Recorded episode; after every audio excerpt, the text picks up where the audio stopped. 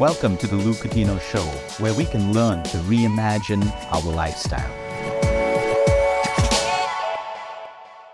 Dr. Jonathan Fisher, thank you so much for being part of our podcast, The Luke Coutinho Show, Reimagine Your Lifestyle. I just have to say, from the time we met in California in January earlier this year till now, I think it's been an amazing journey meeting you at that dinner and continuing our little conversations right up till now. But thank you so much for being part of the show. I think having someone like you plays an integral part of what we're trying to do empower people with knowledge. You're a clinical cardiologist, you're a mindfulness teacher.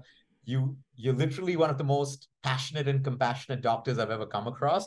Not that there aren't any more, but the way you spoke about your subject so passionately back at the dinner in California, it's a pleasure and a privilege to have you on our show today. So thank you so much for being here, Doctor. Mm. It's a pleasure. Luke, it is very much mutual. Uh, the moment I met you, there was something special about you. You were very grounded and you were very settled and very steady. You weren't pushy, you weren't leaning forward or back. You were solid in yourself. And I could see that there was a depth there. I said, I want to get to know Luke better. So when you invited me, I said, Oh, I can't wait to talk with you again. And doctor, I'm so excited about your new book coming coming out very soon. We'll talk about that really soon. Can't wait to get my hands on a copy because it's just fantastic what you're covering in that book. So we'll come right into it. But for our amazing audience all over the world and especially across India, we would love to get you, you know, get to know you a little bit more. Your journey's been fabulous. A mm-hmm. clinical cardiologist, over 20,000 hearts, and all of that stuff. And then you have this shift into a completely compassionate project, which is burnout amongst doctors. Mm-hmm. And you you're a meditation teacher. So I'll let you I'll let you share your story because only you would be able to do justice to that. Over to you. Why did you even get into medicine and take us through your journey right up to now? Thank you, Luke. One of my earliest memories growing up in New Jersey was looking up in the living room. I was just kind of walking around, and there was a, a big poster of a person on the wall of my house. And you'd think it was a, an uncle or an aunt or a mom or dad or someone. And by the way, I'm the youngest child of seven children. So there's seven children in the house. My father is a doctor. My mother is a nuclear physicist in the 1950s when women in America weren't supposed to be doing those things. And none of them was on the wall of the house. It was this man who I later would learn as I started to read better. It said Albert Einstein. And so okay. the message was unmistakable for this little miniature version of Jonathan that the mind is the most powerful thing in the world. We can create peace in the world or great destruction. And that was the message that I got. And so I went on and I studied chemistry and biology and physics. And yet at the same time, I felt this pulling from someplace that wasn't from my mind. And I didn't have name for it. I didn't have a word for it. I just knew that I had these feelings that I had zero vocabulary for. And some of these feelings led to anxiety. I was very much an introvert. I was on the corner of the school, the classroom, you know, watching everyone else. I was studying with my nose in the book. And this went on to high school and on to college. And I felt a little bit like a social outcast because I was the nerdy kid in the class. Mm-hmm. At the same time, there was tremendous pressure to achieve, to accomplish, to get the fancy degree. And so, in order to get the approval of my parents and my brothers and my sisters and the people around me, I thought that I had to do something that from the outside looked special. I had no care about what it felt like on the inside, though I loved science. So I worked very hard to get into Harvard, where I did my medical training. I thought that that would bring me happiness. Instead, I would go home at night, maybe having slept two or four or six hours, watching people live and die on the heart unit. And I felt miserable, deeply alone. So there was this thing building inside me of anxiety and depression. And I just eventually, eventually, I realized that it was very hypocritical in a way. I was the one supposed to be healing other people, and I felt so broken on the inside. Wow. So that's where my passion for what I'm doing today, which is very different than what I learned in medical school. I went to school for 12 years to learn the ins and the outs of the chemistry and the anatomy and the biology of how the heart lives and dies. But not at any moment did anyone talk to me about the role of anxiety and depression and grief and sadness and anger and rage and frustration and hopelessness on the beating heart and the chest. And so I would walk into the exam rooms of my patients. I couldn't help them, let alone the fact that I wasn't even getting any help myself. So that was over 10 years ago when I first said, I need help. Mm-hmm. Wow, that's powerful, doctor. And then you took a you made a shift, right? You started with mindfulness. Can you tell us how you sorted this problem out for you? Mm. You recognize the problem. As as we speak right now, we would work with doctors across the world, mm. and pretty much like you, you know, a lot of them are suffering with their health problems, physical, mm. mental, burning out, divorces in the family, you know, kids waiting for their, you know, I mean, they're doing a noble job, no doubt about that. But some of them are dying quicker than their own patients with cardiac diseases. You've recognized this. What was your next step in your journey? And how has that brought you to the place that you're in right now? So, when I hit my lowest point, Luke, it was when I was in New York City and I was seeing two to 3,000 patients every year. I would go to the hospital at 4:30 in the morning or 5 in the morning and I would see 30 to 45 patients by myself the entire day. And at the same time, my best friend, who was my sister Andrea, called me and said, I'm having some blurry vision. And it turns out that she, who was a radiologist, who was trained to detect tumors and masses in other people, discovered that she had a tumor in her own brain. So just as I was struggling with my own inner turmoil, I was losing the ground of my life, who was my best friend, who encouraged me to, to seek help. And so after she died, Luke, and I was just balled up, weeping on the floor of my New York City apartment with my new wife looking down at me, wondering how I would ever come back. I did what I only knew how to do, which was to get curious. And so I got on the internet and I typed in a question. And the question, Luke, was How can I ever be happy again? Uh, what did that led me yeah that led me to things that just it's uh, it's the next 50 years of my life is to learn these things and to share these things in a very clear message in a clear way that there's what's called positive psychology which is not how do we just focus on the hardships in life but what if we were to live the life that we could dream of? Many people go through their whole lives languishing not even considering that things could be so much better because they've given up all hope. And so the positive psychology is the science of creating intentionally a life that we want to feel.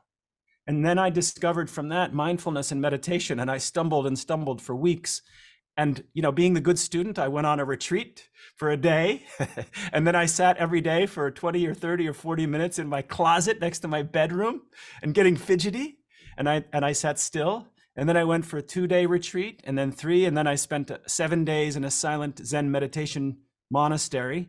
And one thing led to another, and then I went to Oxford in the UK and became a certified teacher so that I could bring this wonderful holistic approach to healing the heart and spirit to a healthcare system that felt like it was breaking at the seams. Wow. Wow. So you teach meditation today and you get it into your practice at the same time, right? Doctor, I wanted to ask you you've done over 20,000 hearts, you've seen patients. You know, today when you look back, what's the commonality? I mean, there are various reasons for people to have poor heart health, mm. but when we look beyond just the symptom, mm. you know, what are you seeing? What is this commonality that you're seeing amongst patients? Because, you know, cardiovascular is killing people across the world is one of the highest killers. And there are commonalities that we recognize in lifestyle medicine. I would love your take as a cardiologist who has also integrated mm. meditation and mindfulness and passion into your system of medicine. Yeah. So, Luke, I, I, like the question because what you're asking is not how do we treat a symptom of chest pain? How do we wait till someone's in the hospital and spend a million dollars to put a stent in their heart or a surgery? What you are asking and what you're passionate is about is about getting to the roots, even going back into childhood even looking at your parents and your grandparents and the habits that we were brought up in. So I first will say that there are many of us who just are unfortunate. Maybe we inherited a heart valve problem so that we would need surgery, and that wasn't anything to do with our behavior. Or maybe we inherited a, a gene that made our heart thick or the heart weak. And again, very little to do. Outside of those narrow cases, the vast majority of people around the world who are suffering from the number one killer in the world, which is coronary artery blockage, there's a common pattern. And the common pattern is a disconnection within that person from all the aspects of their heart. They may be focusing on just the physical heart. They can exercise all day long. And then when they get in a traffic jam on the way home from the gym to the house, they're cursing at the people and they're yelling and they're getting angry. Or maybe they don't do that, but on the weekends, they're not addressing some of the frustrations about their past or about their future, and they're drinking alcohol and they're smoking cigarettes and they're eating cheeseburgers and french fries all the time and drinking the delicious sweet processed drinks and foods that we know are killing us. And so the root problem, Luke, is a disconnection between our physical hearts, our emotional hearts, which are driving certain behaviors and feeling lonely and disconnected, our social hearts, all the conflict in our society, which is affecting us in our houses, and our spiritual hearts. There's a, a decline in spirituality and a connection with something greater than ourselves. And I think human beings were meant to have all of those, and we're missing them, and it's taking its toll on the heart itself. Now, that's powerful what you say, Doctor. You know, a couple of months ago, in fact, right after the pandemic, I was speaking to a surgeon at Stanford, and he was saying, Luke, I'm 71 today. When I was 30, I looked at a symptom, a heart, and I said, I have a great job and great money coming into my bank account. He said, at 60, I realized every body I open up, I'm just hit with the intelligence of a human being that is crumbling under suffering, anxiety, anger, disconnect, and all of that stuff. He said it took me years to understand that what am I doing? I'm opening up the heart, I can save lives, but the underlying cause, no one's looking at that. There are no medicines for that. The farmers are not talking about that. No one's talking about it. So mm-hmm. it's really powerful that you say all of this as a cardiologist because the disease has now become chronic and people are living with this problem because they're still just using either a statin, they're doing their workouts, like you said, but the base, which is disconnect. I love the word that you use. We're literally disconnected from our authentic self. And that's why the world around us can control us. Every single emotion, whether it's the fear of missing out, comparison. So that's super powerful. So, Dr. Fisher, how would you reimagine the life of a cardiac patient today? Because a lot of people watching this will watch it for prevention, and a lot of them are already cardiac patients. So mm-hmm. while they have, you know, we want the medicines right time, we don't give up medical treatments. But how would you explain to a patient today or a human being out there with a mm. faulty heart or a heart that's getting blocked up? Yeah. How would they reimagine living to improve yeah. the health of their heart? The, the very first thing, Luke, when someone comes to me with a heart problem, and often they've had a heart attack, and often that heart attack has caused damage to the pump. So the heart is weak and they have congestive heart failure where fluid keeps backing up into the lungs. The very first thing, and this is always the case, that I would bring to these people is empathy and compassion. Empathy and compassion. Because it's so easy when someone comes into the clinic or the hospital, the doctor's very busy, the hospital needs to make money, and there's very little time.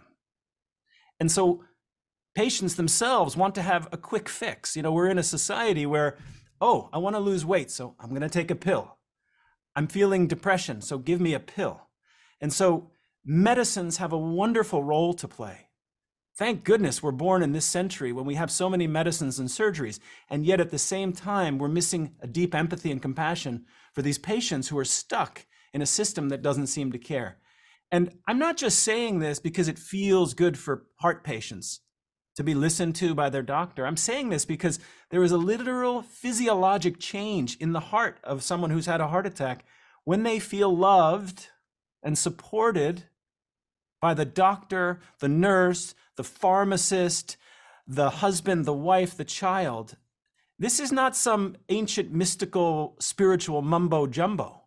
The science points to the fact that empathy and compassion and love are the most powerful drug for healing our hearts. And then after we spend a lot of time on bringing love into our lives, love and compassion for ourselves, even in the face of all of our suffering, then we can talk about exercise and nutrition and all of these things. And there, as you know very well, Luke, and this is what I love about what you do, you don't just give people tips and tricks and things. You say, change is necessary, but change is hard. So let's look at what makes change so hard in this human being and get to the root of habit change. So that's where I would begin. Awesome. I want to pick up on a couple of words that you just mentioned, you know, compassion, empathy. You know, you've been running this entire, you know, project of burnout with doctors in the community. Can you can you tell us what you've been doing? Because there are so many doctors, and the easiest excuse, and I'm actually not just going to say doctors, I'm going to talk about CEOs and you know everyone in the corporate world. The excuse is, hey, listen, we don't have time. Yes, they are busy positions, busy designations. How are you breaking through with hmm. these doctors? And and what I love is your vision, Doctor uh, Jonathan, because it's way beyond just a goal. Because the way I see it, what you're doing will impact the doctors, which in turn will impact the patients, which in turn will impact the communities within hospital, out of hospital, and that's huge. That's mm-hmm. so huge. So I would love for you to take us through the project that you're working on and how you've been able to kind of bring number one awareness to doctors and the simple steps because everyone has an excuse of time and it's genuine. You're back in Mumbai, doctors have maybe like oncologists probably have two to three minutes. And you know, we can't judge them because that's how many patients there are in line outside. But what are some of the steps you've taken to make this system better? And at some point, it is on our radar to get you down to India because we would love for you to impact the community over here, not just doctors, but even nutritionists, other medical professionals who are burning out. You know, we have a simple thing in our team our doctors, our nutritionists. If you feel low today, take an off, recover and come back stronger. We'll cover for your patient, but we'd rather have you back strong mm. than, you know, not be yourself and not be yourself with the patients. So we try it in our own way, but it's not possible with everyone else. So over to you, Doctor. Enlighten us, please.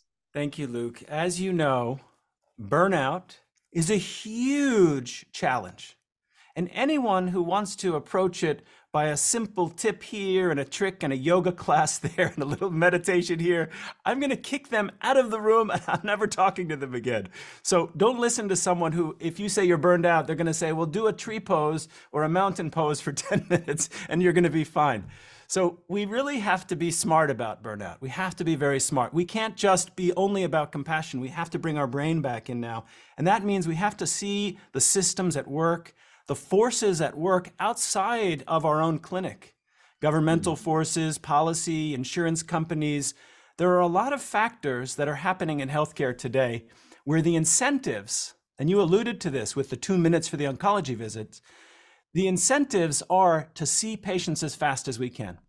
So, the very first step in the solution to burnout for a doctor who's struggling or a nurse who's struggling is to recognize the things that are within their control to change today and the things that they have no control over right now.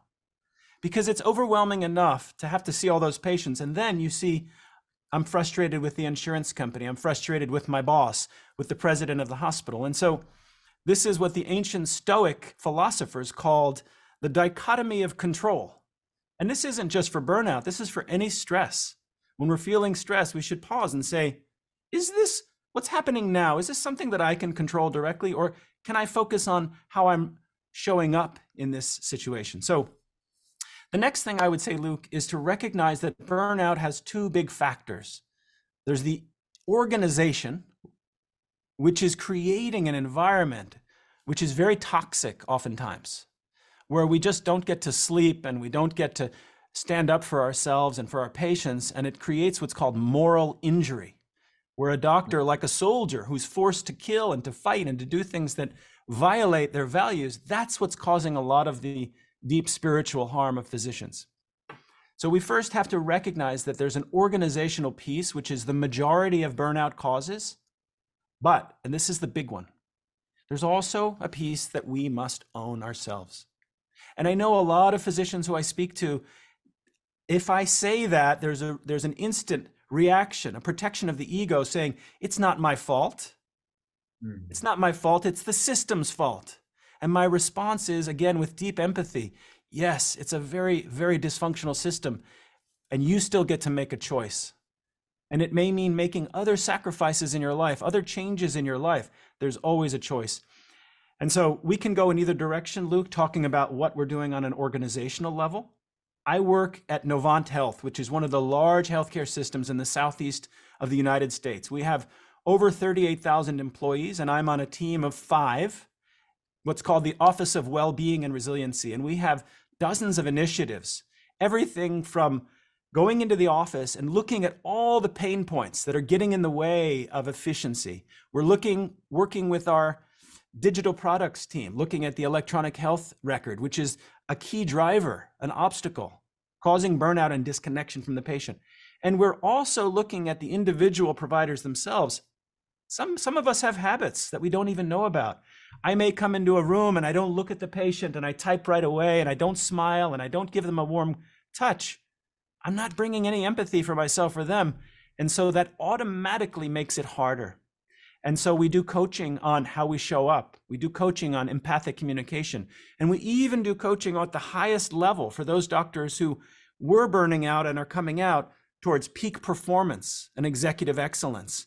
And we take them for three days in a program off-site away from the hospital and we train them to become leaders of their own lives with intentionality.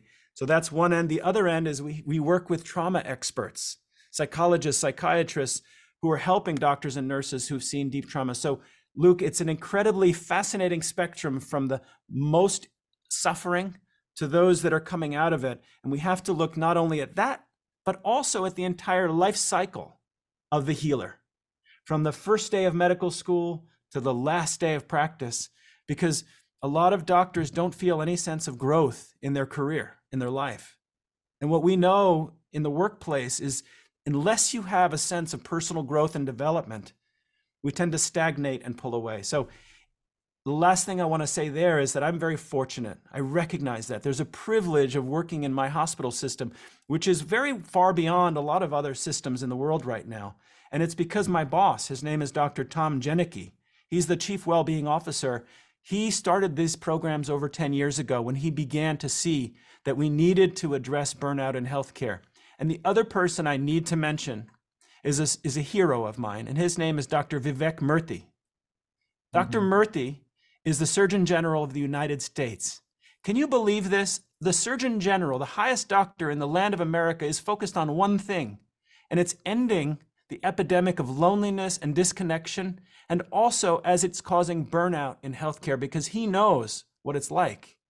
And we have to heal the healers in order to heal the patients. I love that. You need to heal the healers before you heal the patients. You're absolutely right about that. You know, a lot of the system is broken. And really, we don't want to blame anyone. It's really no one's fault. But I like that you're putting the system back together, doctor. It's just amazing the little things that you're doing, going right back from the time they join medical school and the journey right through. Because this is a problem not just in the, the world of allopathy. It's even with nutritionists, dietitians, other doctors from different fields of medicine. You know, sometimes we have people who are going through depression, but they're treating patients. I know it's okay, but they can't separate the emotions. And the patient's suffering now becomes their suffering. Doctor, I wanted to ask you, yeah, and I have to go back and circle back with, you know, how allopathy kind of gets a bashing sometimes that they only treat the symptom and not the root cause. But that happens outside allopathy as well, like the tree pose, like you said you know that's just a symptomatic approach. Do a tree pose and you'll feel good but the underlying root cause is still missed out. So thank you for mentioning that. Doctor you've seen cases all through your life. You've seen death. I do remember at the dinner at california you all spoke about you know having to speak to parents who have lost a child and all of that. How have you managed trauma? How have you managed seeing death of little children, adults, people where a loving family is waiting outside. You know, how do you handle this? What are your coping mechanisms and what are your tips out there to people who go through this on a daily basis? I would love to know that. Mm. Luke, the question that you're asking is fundamental. It's fundamental because we go into the practice of healthcare, and many patients don't realize this, but those of us who are called to heal and to help others, we often don't contemplate the meaning of death and the role of death in our lives. We go through school and we think that our job is to prolong life at any cost, but we don't Mm-hmm. focus on where does death fit into to life. And I'm going to take this here. This has to go into the realm of spirituality.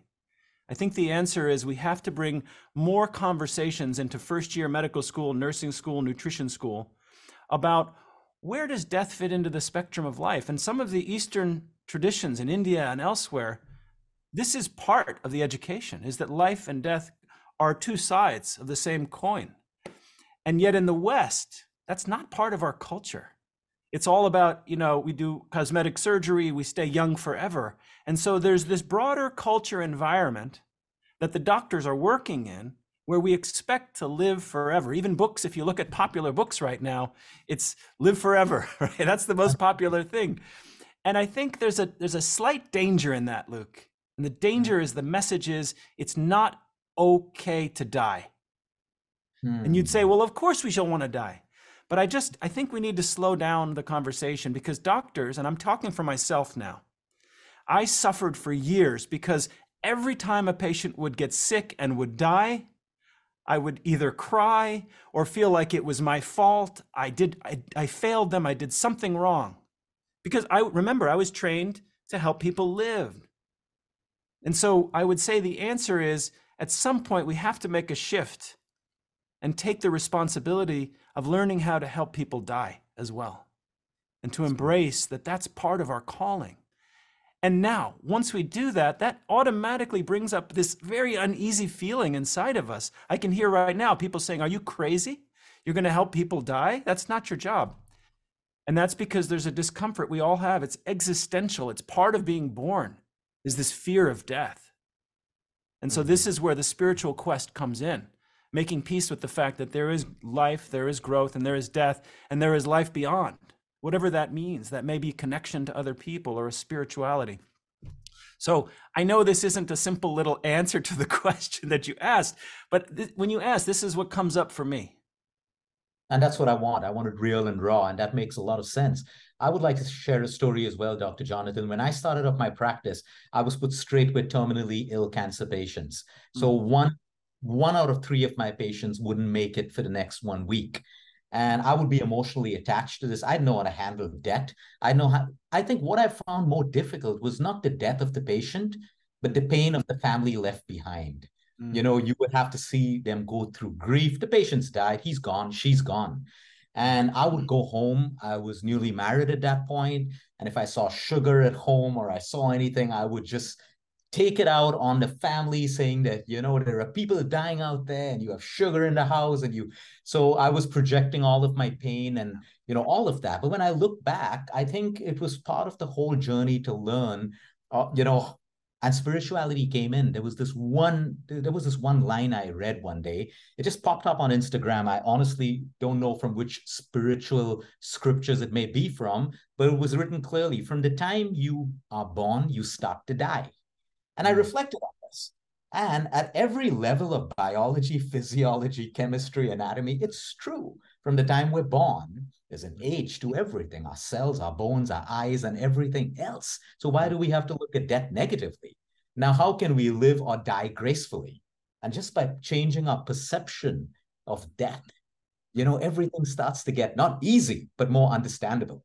It's So- it's so true, Luke, uh, and I and I just I appreciate that as you were telling the story about being with the parents afterwards, I can totally relate to that and looking into the eyes of someone and feeling their pain, which brings me to something I that's really important. And I and I didn't get this education, and I'm passionate about sharing this with other doctors a- and healers. And this is the difference between empathy and compassion. And teaching something very important about empathy itself. So if you're if I'm with a patient and let's say they've died and I have to go talk to their family outside the intensive care unit and explain it all and face all of what they're feeling and the tears and sometimes the yelling or the screaming, um, it can be very hard for me. And there's a, a, a Buddhist uh, monk, her name is Joan Halifax. And Joan Halifax has written books about dying because she worked in hospice care. And she said, to be with people who are dying or those that they love, we have to have a soft belly, but a firm spine. And this mm. means that can we be open to the emotions that are in the room, to holding a space for all of the pain? Because if we close the pain down and we shut ourselves off, it makes it worse for the family left behind. But if we want to really allow ourselves the beauty of being in this healing profession, we can open our hearts. At the same time, the firm spine means we don't let ourselves get carried away with the same pain that they're feeling because we'll be swept down the river. So there's this ability to have empathy for what they're feeling without letting our own bodies get carried away with the same feelings so that we're no longer grounded as a source of support and solace for them. I love that you talk about that holding space, such a powerful, powerful statement, because a lot of people don't know how to hold space. Even not just doctors or nutritionists, even families. There's always like, oh, don't worry, going to a better place, you'll be fine, be strong, all of that stuff. And sometimes just holding space is the most powerful thing. Letting people cry, you cry with them if you have to. I think that's very powerful what you just mentioned. You know, Dr. Jonathan, compassion. A lot of people get confused between compassion and kindness. Mm-hmm. Okay, you clearly established empathy. How would you explain the difference between compassion, kindness, and empathy? Is there a similar meaning? How would we kind of understand this better? it's very simple to separate. One relates to facing people and helping them when they're suffering, and the other is all the time. So if someone is suffering and we want to bring love to them, that's called compassion. Compassion mm-hmm. is when you're helping somebody, but not just feeling what they're feeling or understanding it. That's empathy. So if you have broken your leg just now, and I just say, Oh, I feel so bad for you. I feel so bad, Luke. That's empathy. And empathy is a good start. It shows that I'm curious and paying attention, but it's not enough. We have to take empathy and activate it with compassion which according to the, the Dalai Lama, compassion is empathy in action. So it means a commitment. I'm paraphrasing there, but it means committing not just to feeling what the other person is feeling, but what can I do now? And it may, I don't have to fix something. I can simply, again, hold that space of love because love decreases the stress hormones, which helps the person heal. So empathy is feeling the suffering or the joy, just to be clear here, we often focus on the negative, the negative, the negative. And I know this conversation is about grief and anger and sorrow. That's so important. And yet, I also love to bring the conversation to the opposite end of the spectrum of living and flourishing, which is what are the other emotions we can bring in moments of suffering? We can bring hope. We can bring joy. We can bring beauty even in those moments. And so empathy can be if you said, you know, I just got married or I had this amazing event at my workplace, or like when I see your posts and you're teaching all the soldiers and the doctors all these incredible things in India. I have a moment as I'm looking at my phone, I have a moment of empathy because I see you smiling and I see them all learning. And I say, wow, this is amazing. So I don't want to forget that that's also empathy. Beautiful. You know, uh, Doctor, you spoke about, yeah, you spoke about compassion, you spoke about kindness. When we break down compassion, you know, a lot of people say, I'm being compassionate to someone, which means I'm feeling the emotion. You spoke about another very powerful word, action. Okay. And you also spoke about at the start of the podcast, we always have a choice. How do you bring these things together? I believe the world is stuck right now, a lot of the world. See, we have information, we have knowledge, we have AI, we have everything, but a lack of action. I was in New York a week ago uh, with Keshav, in fact, and we were doing this whole event.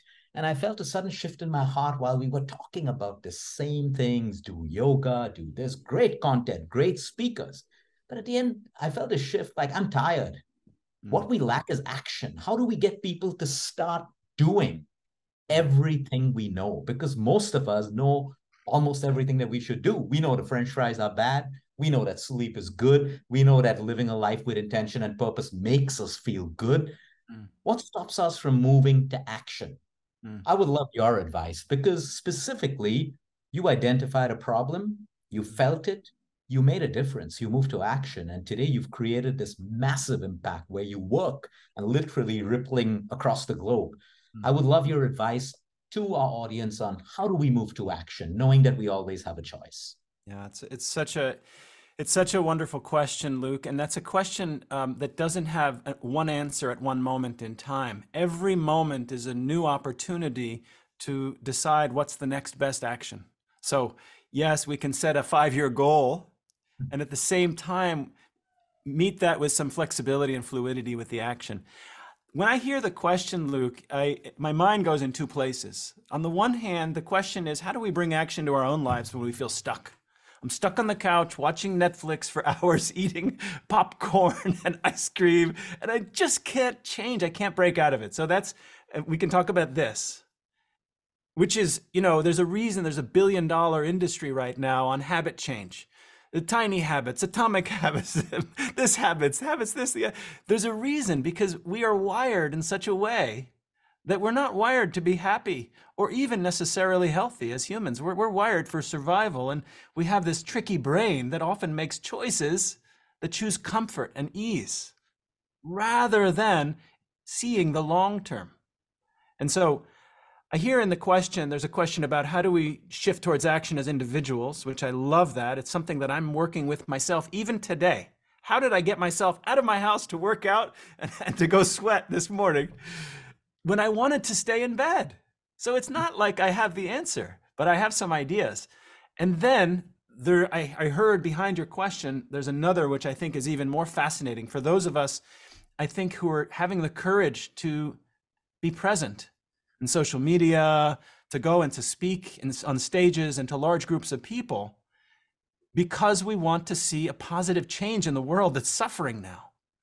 And so is that is that correct? I'm hearing these kind of two angles here, yeah? And so yeah. And so the second piece, I, will speak to the second piece because there's lots of good books about habit change and all of this, and people can read your books and they, they're going to learn everything they need to know about how to go into personal action. But for those of us who want to make a, a bigger dent, I guess I would say, um, I would say we can become compassionate influencers. So, hmm. you know, it's not not to make a dig at Kim Kardashian. She's amazing, amazing. But, you know, you can look at someone online and see where is the heart? Where is the heart to uh, promote something that is um, going to make you feel good in the moment, to look good, etc., or is it going to the root, the root of our suffering? Again, this is what you're doing. This is the work that you're doing. And I would say if we want to be influencers and change the world, I mean, Gandhi said itself, you have to work within your own circle by yourself. But then we have to study the science of influence. And I know that you've studied this science. The science of influence is about when you and I are speaking, Luke, if I have something that's really important that I need to communicate with you, I can't just yell it in your face. I can't complain and moan all the time. I have to think about you. I have to have empathy for the people that I want to impact and influence.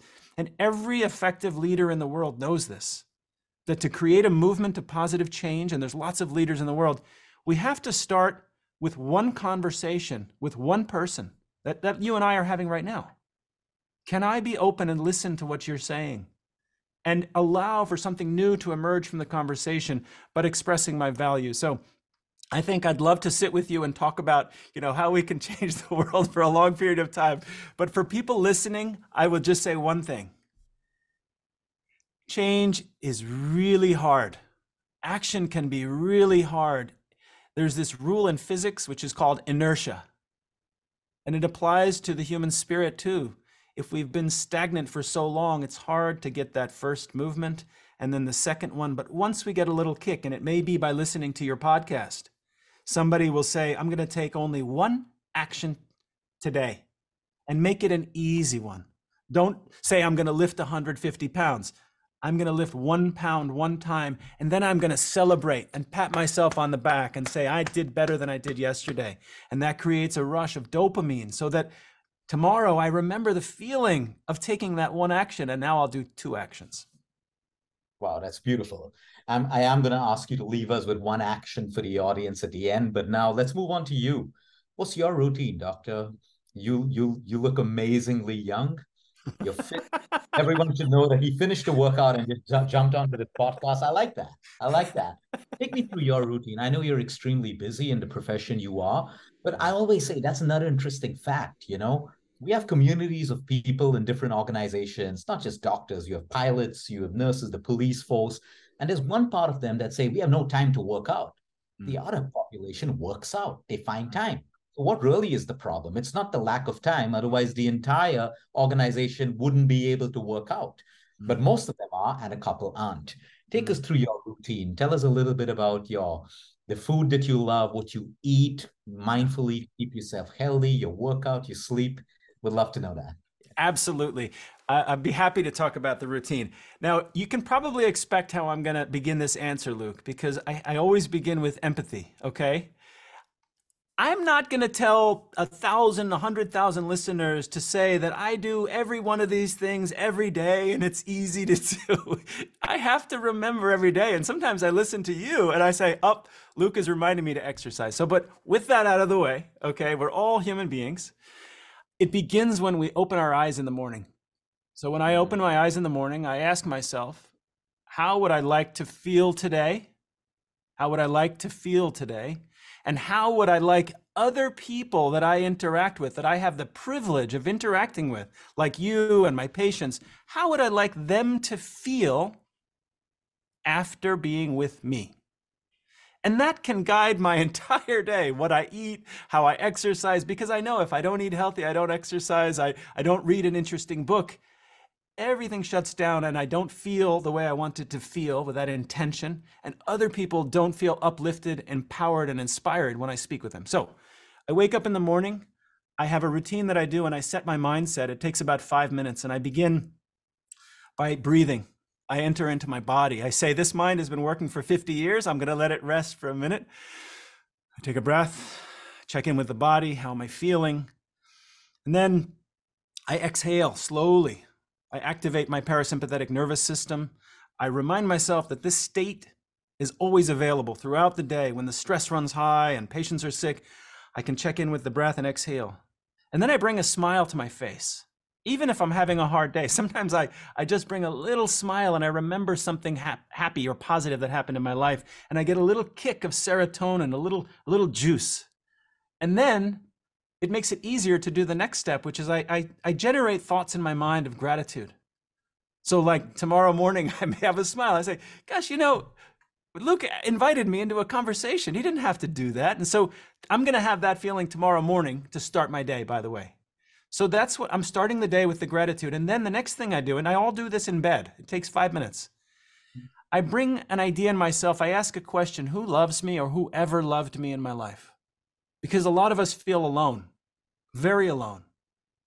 But you can always maybe think back to your life. Maybe it was a childhood, maybe it was a grandma, maybe it was a religious leader, somebody. And there's always been somebody, and we forget what it felt like to be loved.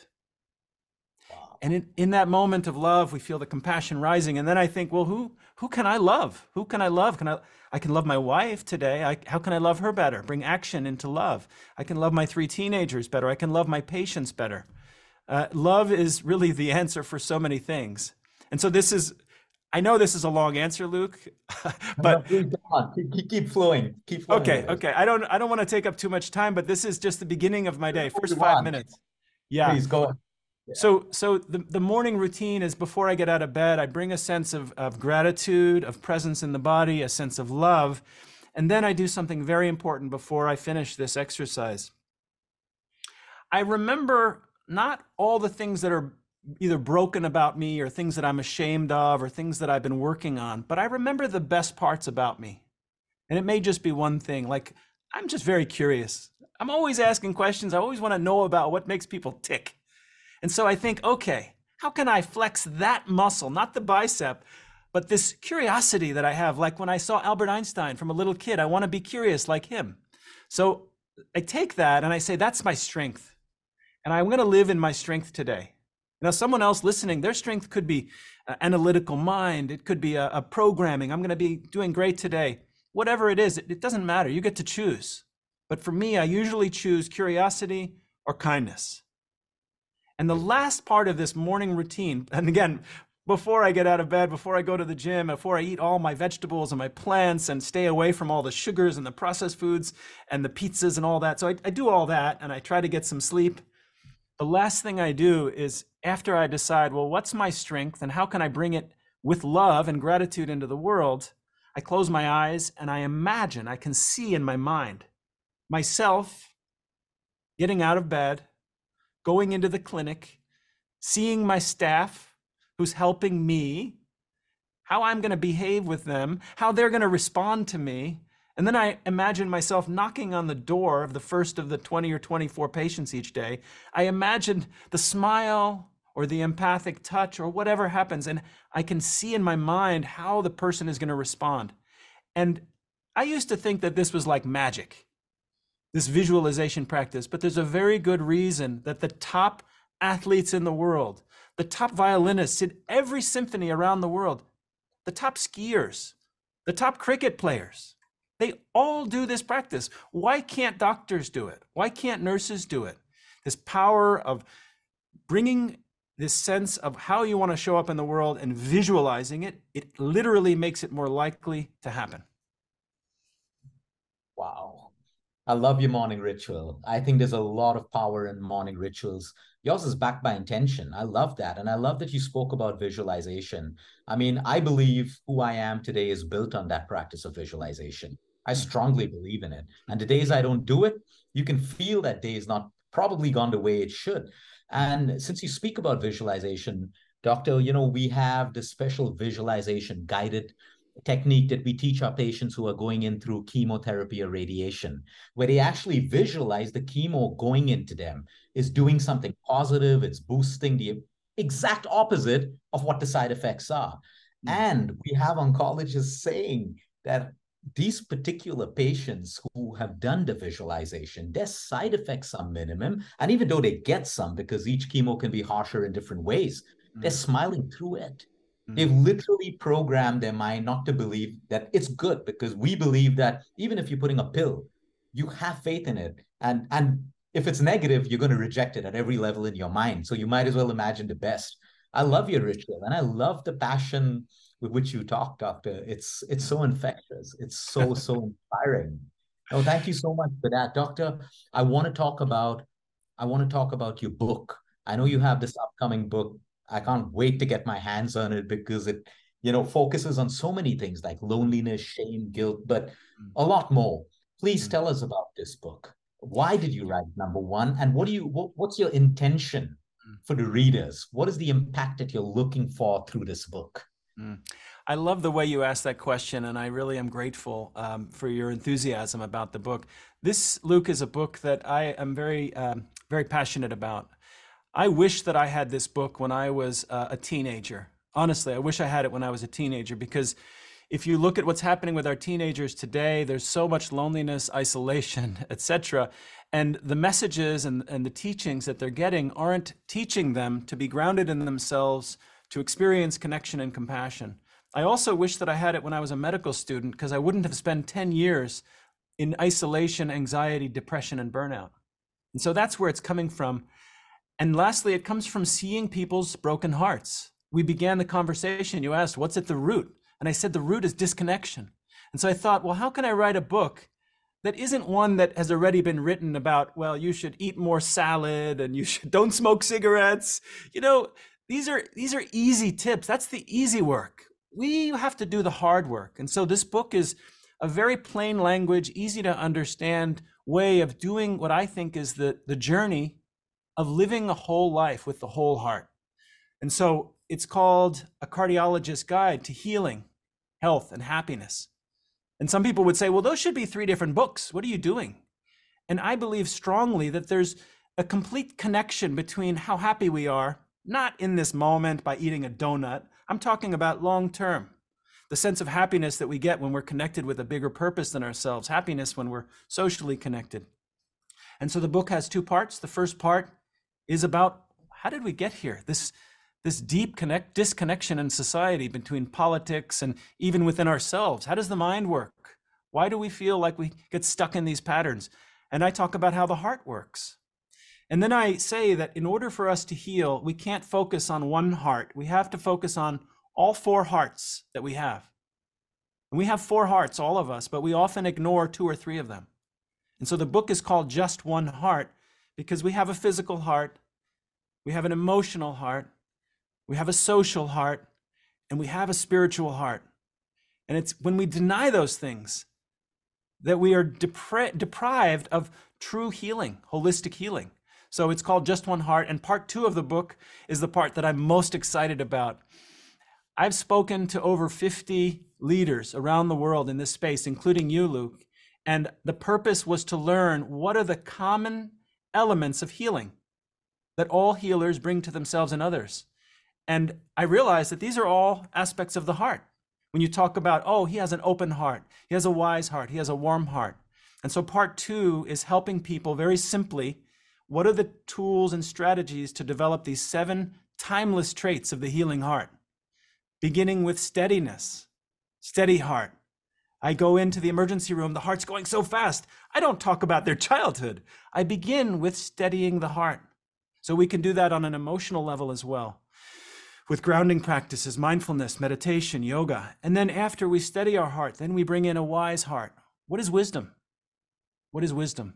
And then after wisdom, then we can become open. We can learn to open our hearts and not close ourselves off so much. And after openness, we can develop a courage. Courage. We need even courage. The word courage comes from cur, Latin, which means heart. So, why have thousands of years we've believed that courage comes from the heart? Well, the heart has an example for us. It never gives up. And so we bring courage. And after we find courage, my, my favorite teachers, they're not very serious people. They're often very light-hearted people. Like the smile that you have now, it comes like naturally, right? And not, you know, life is hard. We've lost people, we've loved people, we've watched pain and suffering, and yet it's still possible, even in the depths of sorrow, after that to find some lightness and joy. And so I'm closing the book with a lightness, and then the last chapter is called warmth. How can we bring a warm-heartedness? So compassion and empathy and all these practices, and that's that's what the book Just One Heart is about, Luke. Wow. Well, it's it's surely going in our university. We run a we run a integrative and lifestyle medicine university. We have students who are doctors, nurses. That's going to be part of the curriculum, your book, for sure. Thank I mean, you. It's going, to, tell a story on its own. And, you know, uh, I, I really can't wait for this book to come out. I, I love how you've tied everything together and the root cause of it. Mm. You're so right. You know, there's no medicine that can fix disconnect. We got to do that work. I love that you talk about people having to do their work because today a lot of people it's instant gratification and shortcuts give me a pill for everything but no one wants to do the work, even in therapy. Mm. Even in emotional therapy, they want to outsource their problems. They want to be heard, but they don't want to do the work. Mm. They're happy with a pill and just someone listening to them. Mm. I, I, can't wait for this book. Uh, Doctor, when, when, when does this book come out? And is it going to be available all over the world? Yes. So, Luke, it's available for pre sale right now, just for the next two weeks. So, anybody okay. who wants to get a signed copy with me, a personal note in the next two weeks. And uh, there's a launch party and there's other perks involved. If you go to a website, it's called Just One Heart Book. It's justoneheartbook.com. You can get it now, and that ends on June 16th. After that, there's a wait list. It'll be available on Amazon and on Audible and internationally in early 2024. That's amazing. It's amazing. Doctor, I wanted to ask you in our field of cancer, we have identified scientifically and also with just experience and that commonality thread the impact of suppressed emotions over the years, like resentment, guilt, negativity, with direct certain cancers, like an ER positive breast cancer, a prostate, and so many different things. Because when we diagnose, we diagnose holistically. You know it's all the pillars including disconnect and suppression. And there's a clear thread of people who have suppressed these kind of emotions. And i'm talking about over the years. We can be resentful we can be negative it doesn't mean we're going to get a cancer. But when it's suppressed and it's continuous it's chronic suppression we notice this is it the same with the heart? As a cardiologist have you recognized the same commonalities in some of your patients? Mm. i'd love to hear about that. Absolutely. There is no question about it luke.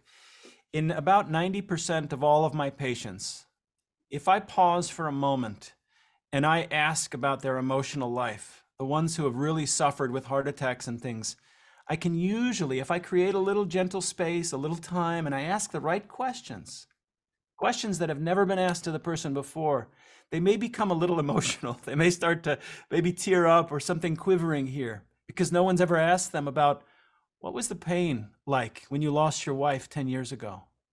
How did you grieve over that?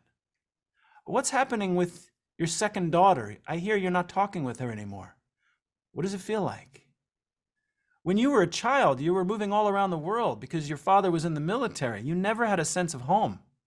You've always been searching and seeking. You've never found that. What is that like? And so I'm not pretending to be a therapist, a psychiatrist, or anything. I'm just a, a heart doctor.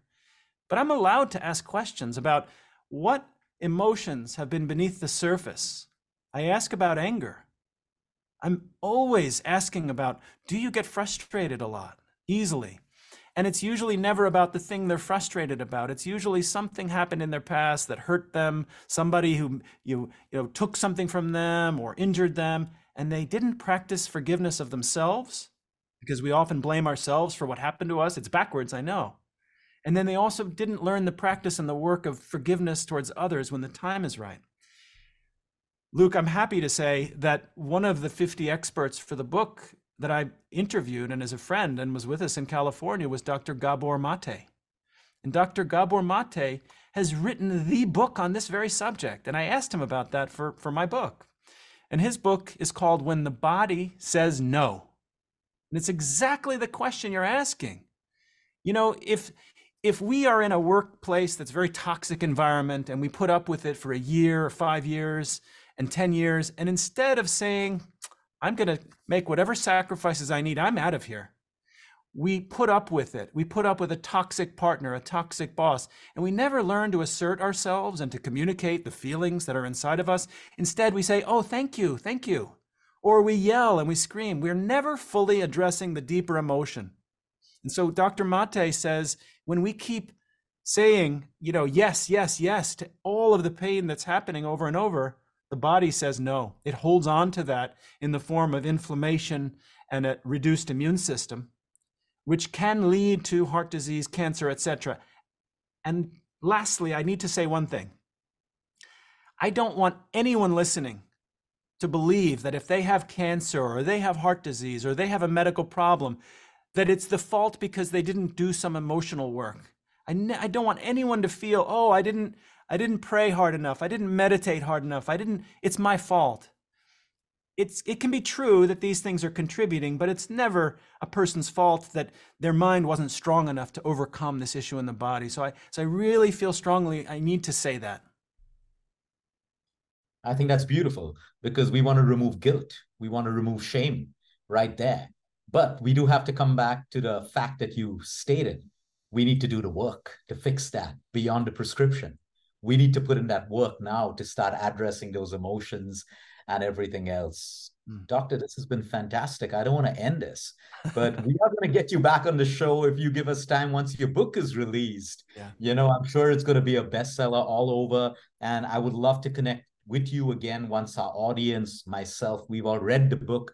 And I mean, there's so much to learn from you. And it's beyond just the prescription and, like you said, nutrition and all of that stuff. I would love to dive deeper into connection. And I think between now and the next couple of months, there would be so much more that you would be able to share with us with your journey, you know, that's happening. But thank you, doctor. I just want to ask you one more question. If you had the entire attention of the world on you right now, mm-hmm. what is that one message you would leave with people?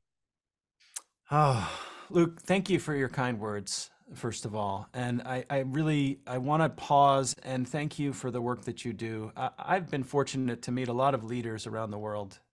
And there are a few that have really inspired me because there is this light that's coming and you can't see exactly where it's coming from and a depth and a, and a, and a steadiness um, and an intention to help others and you really show up like that and I know you're going to continue to. And so to be a little part of your orbit, it's a privilege for me. So I, I want you to know that.